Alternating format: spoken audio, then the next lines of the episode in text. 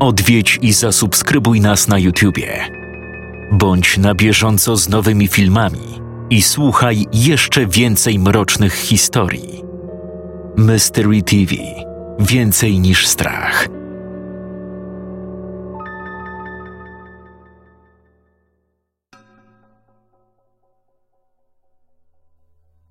Evan Carpenter.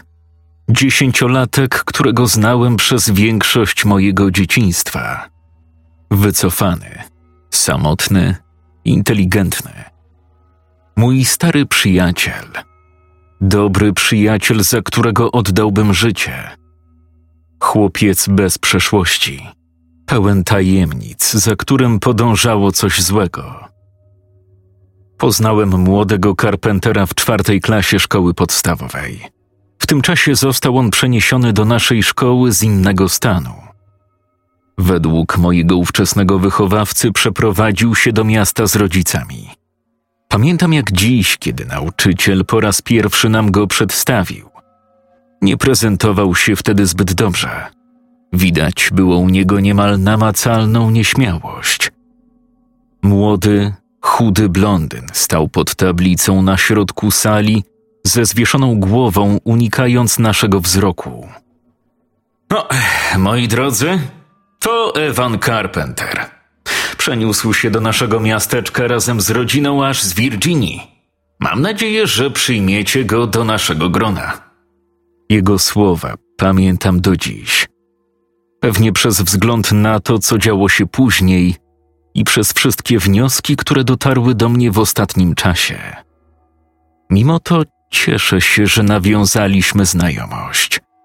Inaczej Evan zapewne stałby się obiektem drwin i znęcania ze strony starszych uczniów.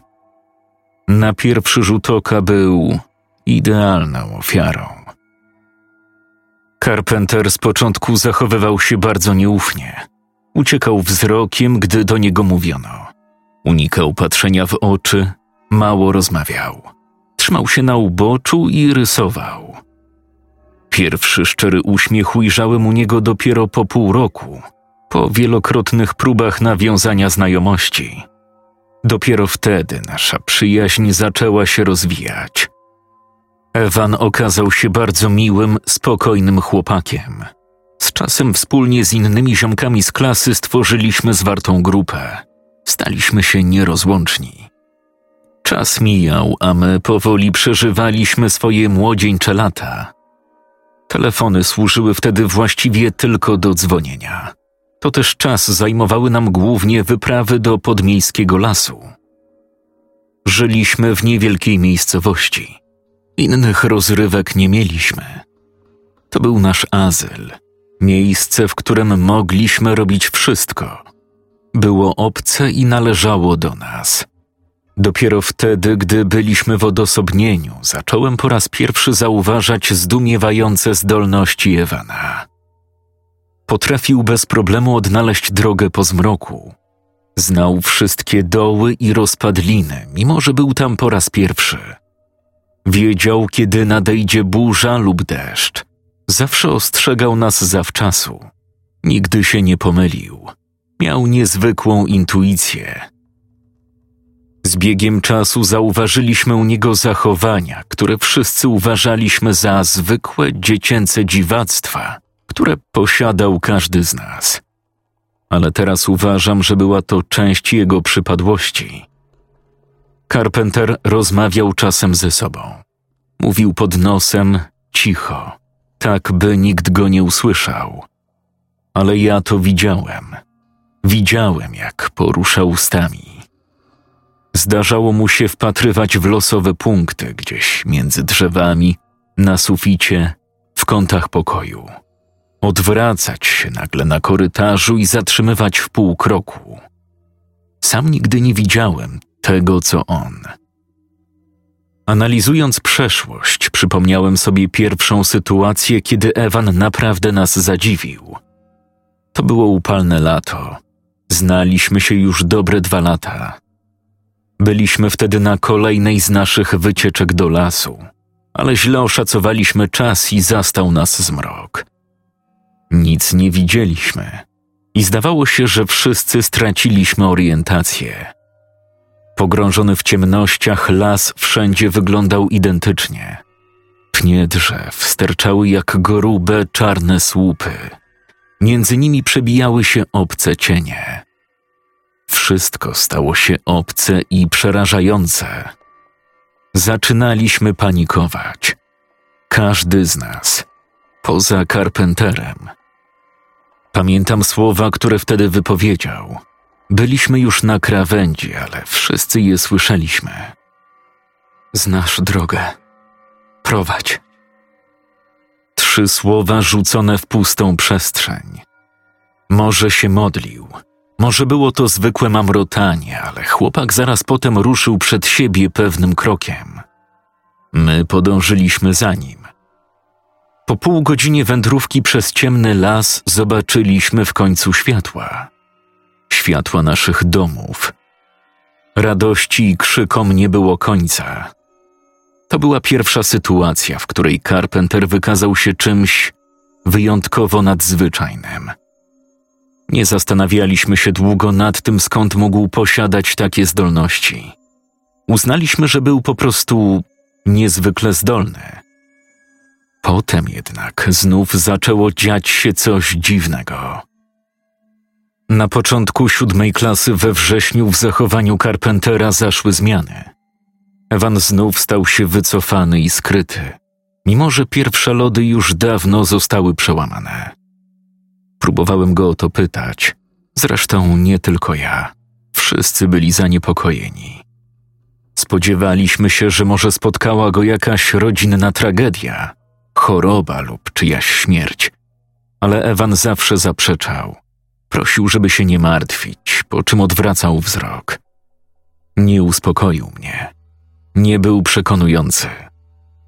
Ukrywał coś i teraz to wiem. Wtedy mogłem go jedynie obserwować i wiedziałem, że coś go dręczy. Dosłownie. Czasem rozglądał się bardzo gwałtownie, jakby coś nagle poruszyło się po korytarzu. Innym razem zaciskał ręce na uszach tak silnie, jakby chciał zmiażdżyć sobie czaszkę. Zdarzało się, że mówił coś pod nosem, ale nie potrafiłem nic odczytać z ruchu jego warg. Nie jestem pewien, czy nauczyciele też to widzieli, ale to, co wydarzyło się później, widzieli już wszyscy. Było to zwyczajne, spokojne popołudnie. Mieliśmy jeszcze zajęcia z matematyki. Każdy był już zmęczony i zupełnie wynudzony. Nie pamiętam, czego się uczyliśmy. Sam zapewne miałem już dość. W pewnym momencie, bez ostrzeżenia, za moimi plecami rozległ się głuchy huk, jakby ktoś uderzył młotem o biurko. Wszyscy koledzy wraz ze mną odwrócili się natychmiast, a gdy zobaczyliśmy, co się stało, spadł na nas lodowaty strach. Evan leżał na podłodze obok swojej ławki. Jego krzesło było wywrócone. Na blacie jego biurka widać było krwisty ślad po uderzeniu. Głowa chłopaka cała pokryta była juchą. On sam patrzył beznamiętnie w przestrzeń. Usta miał rozchylone, jakby w niemym krzyku. W powietrzu zaraz rozniósł się metaliczny zapach żelaza. Jakby wypływająca z czoła krew natychmiast zaczęła się rozkładać. Pamiętam, jak wpatrywałem się w ten obraz ze zgrozą, jakiej nie czułem nigdy wcześniej. Nie wiem, ile to trwało. Nie wiem, ile patrzyłem na ten obraz. Byłem jak zahipnotyzowany. Z szoku wybudził mnie dopiero krzyk. To była jedna z dziewczyn. Jej przepełniony przerażeniem wrzask rozniósł się po klasie jak dzwon. W sali natychmiast poniósł się tumult i chaos. Inna koleżanka zemdlała i spadła ze swojego krzesła. Nauczycielka podbiegła do Evana.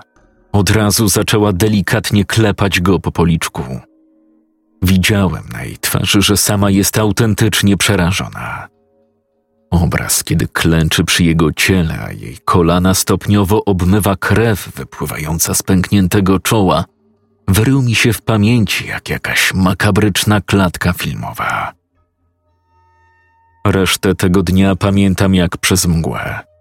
Pamiętam trzask drzwi. Ktoś wbiegł do klasy. Wybuchła rozmowa. Gwałtowna, przerywana. Ktoś podbiegł do dziewczyny, która zemdlała. Słyszałem płacz. Potem były kolejne wrzaski. Pośpieszne, ciężkie kroki i syreny karetki. Ostatnie, co pamiętam, to pełen niepokoju wzrok moich rodziców, gdy wezwano ich, by mnie zabrali. Ale najlepiej zapamiętałem pozbawioną wyrazu, zakrwawioną twarz Ewana, gdy ratownicy wynosili go ze szkoły na noszach. Carpenter nie pojawiał się w klasie przez długi czas. Korytarze nie tylko w naszym otoczeniu, wręcz wrzały od plotek. Każdy zastanawiał się, co wydarzyło się tego feralnego dnia w naszej klasie. Czułem na sobie ciekawskie spojrzenia i słyszałem szepty za plecami. Nie byłem zaskoczony. Gdybym tego nie widział, sam bym nie uwierzył. Chłopak wrócił do nas miesiąc później. Na twarzy miał niewielką bliznę przechodzącą pionowo przez czoło. Ewan nie chciał rozmawiać o tym, co go spotkało. Nie doczekaliśmy się wyjaśnień, co wydarzyło się tamtego dnia. Ani ze strony Carpentera, ani ze strony wychowawczyni. Czasem słyszeliśmy powtarzane między nauczycielami słowa, których nie do końca wtedy rozumiałem. Padaczka, psycholog, terapia, leki psychotropowe. Z perspektywy czasu domyślam się, o czym myśleli nasi wychowawcy. Za Carpenterem nikogo nie było. Nikt z nim nie siedział. W ostatniej ławce był tylko on. Zrobił to sobie sam, a wszyscy wiedzieli, że nie było to normalne. Szukali u niego śladów psychozy. Być może rozważali ten incydent jako wyjątkowo pechowy atak padaczki. Przecież nikt inny nie mógł tego zrobić, prawda? Ewan znów był zdystansowany. Stał się jednak dużo bardziej wyciszony. Nie wiem, czy był to efekt samego urazu, czy prochów, które dostawał. Mimo że zachowywał się mniej niespokojnie niż przed wypadkiem, wydawało się to fałszywe. Przypominało to leczenie objawów, a nie przyczyny. Coś było na rzeczy. Rok później znów wszystko się zmieniło. Warto wyjaśnić, że w naszej szkole również znajdował się pewien element, mówiąc kolokwialnie, patologiczny. Grupa dzieciaków z biednych rodzin, które wykorzystywały młodszych uczniów. Tu jakiś zabrany bilon, tu jakieś wyzwiska w stronę dziewczyn, tam jakieś dopalacze, marihuana albo pobicie. Znała ich cała szkoła. Carpenter również. Nie wiem, kiedy im się nawinął. Może po szkole, kiedy wracał do domu, zawsze był sam. Nie bał się. Pobili go chyba z powodu jego przypadłości. Wiem, bo rozmawiałem z nim o tym dzień później. To była w dużej mierze moja inicjatywa. Po tylu latach znajomości wiedziałem, że coś jest na rzeczy. Musiałem chwilę naciskać, ale mi się udało. Pokazał mi siniaki na brzuchu. Mówił, że szli za nim. On ich nie widział i zaskoczyli go. Starał się bronić. Uderzał na oślep, ale było ich trzech. Przyparli go do ziemi i zaczęli kopać. Na szczęście po paru dziesięciu sekundach coś ich spłoszyło. Uciekli, zostawiając go przy ulicy. Tak przynajmniej twierdził. Miałem wątpliwości, że Carpenter mówił prawdę. Po tym napadzie powinien stać się celem chuliganów. Powinni być sfrustrowani, że ich ofiara nie była bierna i bezbronna. Oni tymczasem unikali go jak ognia. Wtedy zacząłem podejrzewać, że to, co dzieje się z moim przyjacielem, nie ma związku z żadną chorobą. A po tym, co stało się miesiąc później, nabrałem pewności. To był listopad. Robiło się zimno. Był to zwyczajny dzień, zwyczajne lekcje. I nagle jak grom z jasnego nieba gruchnęła wiadomość. Brutalne morderstwo. Zginęły trzy osoby. To byli oni. Trójka dzieciaków, którzy od dawna terroryzowali szkołę.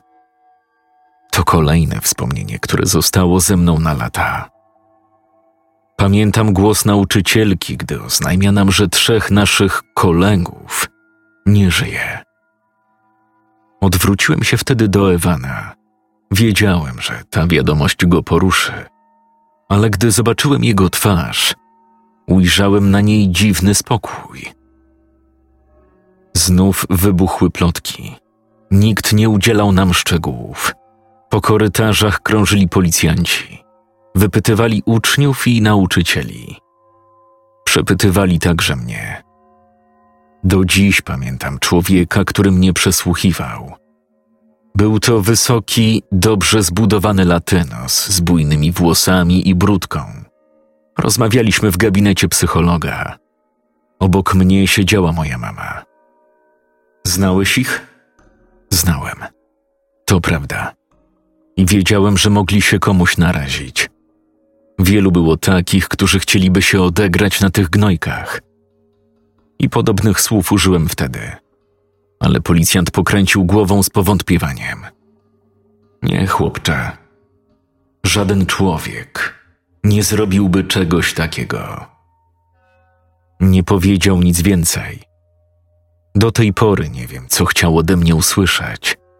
Ale teraz jestem pewien, że się nie mylił. Żaden normalny człowiek nie byłby zdolny do czegoś takiego. Wtedy docierały do nas strzępy informacji. Ktoś coś usłyszał, ktoś coś podejrzał na korytarzach. Ludzie mówili o masakrze. Między uczniami krążyły plotki, często sprzeczne, że ciała były rozczłonkowane i porozrzucane po lesie, że wszyscy trzej zostali wypatroszeni, pocięci, pozbawieni głów, rąk i nóg. Że czaszki były częściowo oskalpowane lub całkowicie pozbawione skóry. Słyszałem też historie o ciałach powieszonych na drzewie. Nauczyciele starali się usilnie ukrócić te plotki. Część uczniów wylądowała nawet na dywaniku u dyrektora, ale z tego co pamiętam, nikt nie został poważnie ukarany. Opowieści oczywiście dalej krążyły, a fakt, że pedagodzy chcieli je uciszyć, nadawały im tylko dodatkowego dreszczyku. Rodzice zaczęli przez następny rok odbierać mnie ze szkoły. Zresztą nie tylko moi zdecydowali się na takie kroki. Nikt nie był puszczany do domu sam. Jaki ma z tym związek Carpenter? Jego przesłuchiwano najdłużej ze wszystkich. W końcu jednak puścili go wolno. Gdy spytałem, dlaczego aż tak go maglowali, bez żadnego wahania odparł: byłem w tym lesie, Jack. Wtedy, gdy to się stało. Zamurowało mnie. Nie wiedziałem, co odpowiedzieć, ani co o tym myśleć. Ewan minął mnie i odszedł, a ja nie próbowałem go zatrzymać. Nasze relacje z czasem znów się ociepliły. Ewan znów zachowywał się jak wcześniej. Dalej zdarzało mi się widzieć go, jak rozgląda się po pokoju, jak patrzy w przestrzeń i mówi coś pod nosem. Nasza znajomość wkrótce miała dobiec jednak końca. Gdy byliśmy w liceum, rodzice Carpentera zdecydowali się na kolejną przeprowadzkę. Tata Ewana miał dostać jakieś wyjątkowo intratne zlecenie. Warunkiem była niestety obecność na miejscu, na zachodnim wybrzeżu w Kalifornii. Był to dla nas szok, ale nic nie mogliśmy zrobić. Nie wiem, jak było w domu Ewana, ale twierdził, że zrobił wszystko, żeby to zatrzymać. Jednak bez rezultatu.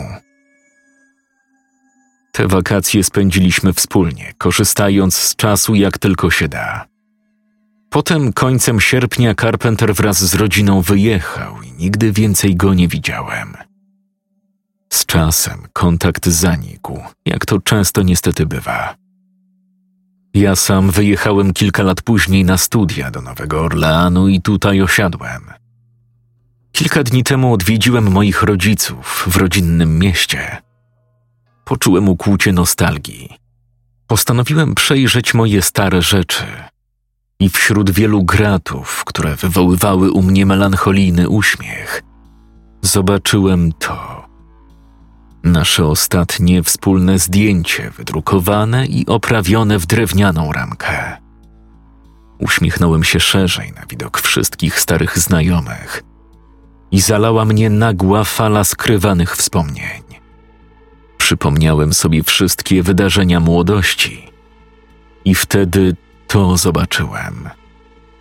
Zamrugałem kilkakrotnie. Nie miałem pewności, czy nie jest to moja wyobraźnia. Nie. Może to szyba jest brudna lub zanieczyszczona. Wyjąłem fotografię z ramki. Odpaliłem latarkę w smartfonie i poświeciłem na zdjęcie. Nie pomyliłem się. Na fotografii przedstawiającej naszą paczkę było coś jeszcze. Z tyłu, w tle, między drzewami. Postać. Nie miałem wątpliwości. Wtedy to zrozumiałem. Wszystkie elementy układanki zajęły swoje miejsce. Zszedłem ze strychu i zacząłem szukać swoich starych telefonów. Nazwijcie mnie chomikiem, ale nigdy nie wyrzucałem swoich komórek. Zawsze myślałem, że kiedyś się przydadzą i co? Proszę. Znalazłem go. Relikt sprzed ponad dziesięciu lat, jeszcze z klapką i klawiaturą. Brakowało tylko ładowarki, ale i te wkrótce udało mi się odnaleźć. Po krótkim ładowaniu uruchomiłem swój stary telefon i wszedłem w galerię. Zdjęcia były tragicznej jakości, ale w tamtych czasach dwa megapiksele wydawały się absolutną rewelacją. Był tam, między nami. Niemal na każdej grupowej fotografii, skryty w tle wielkości może paru pikseli. Tam, gdzie był mój przyjaciel, było i to. To coś, co widziałem za naszymi plecami. I wtedy dopiero to zrozumiałem. To, co wydarzyło się przed laty w klasie i to, co wydarzyło się w lesie kilka lat później. Wszystko to było powiązane z tym czymś. Tym, co przez te wszystkie lata widział jedynie on. Evan Carpenter.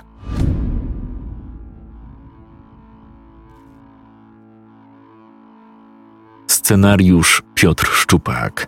Czytał Jakub Rutka.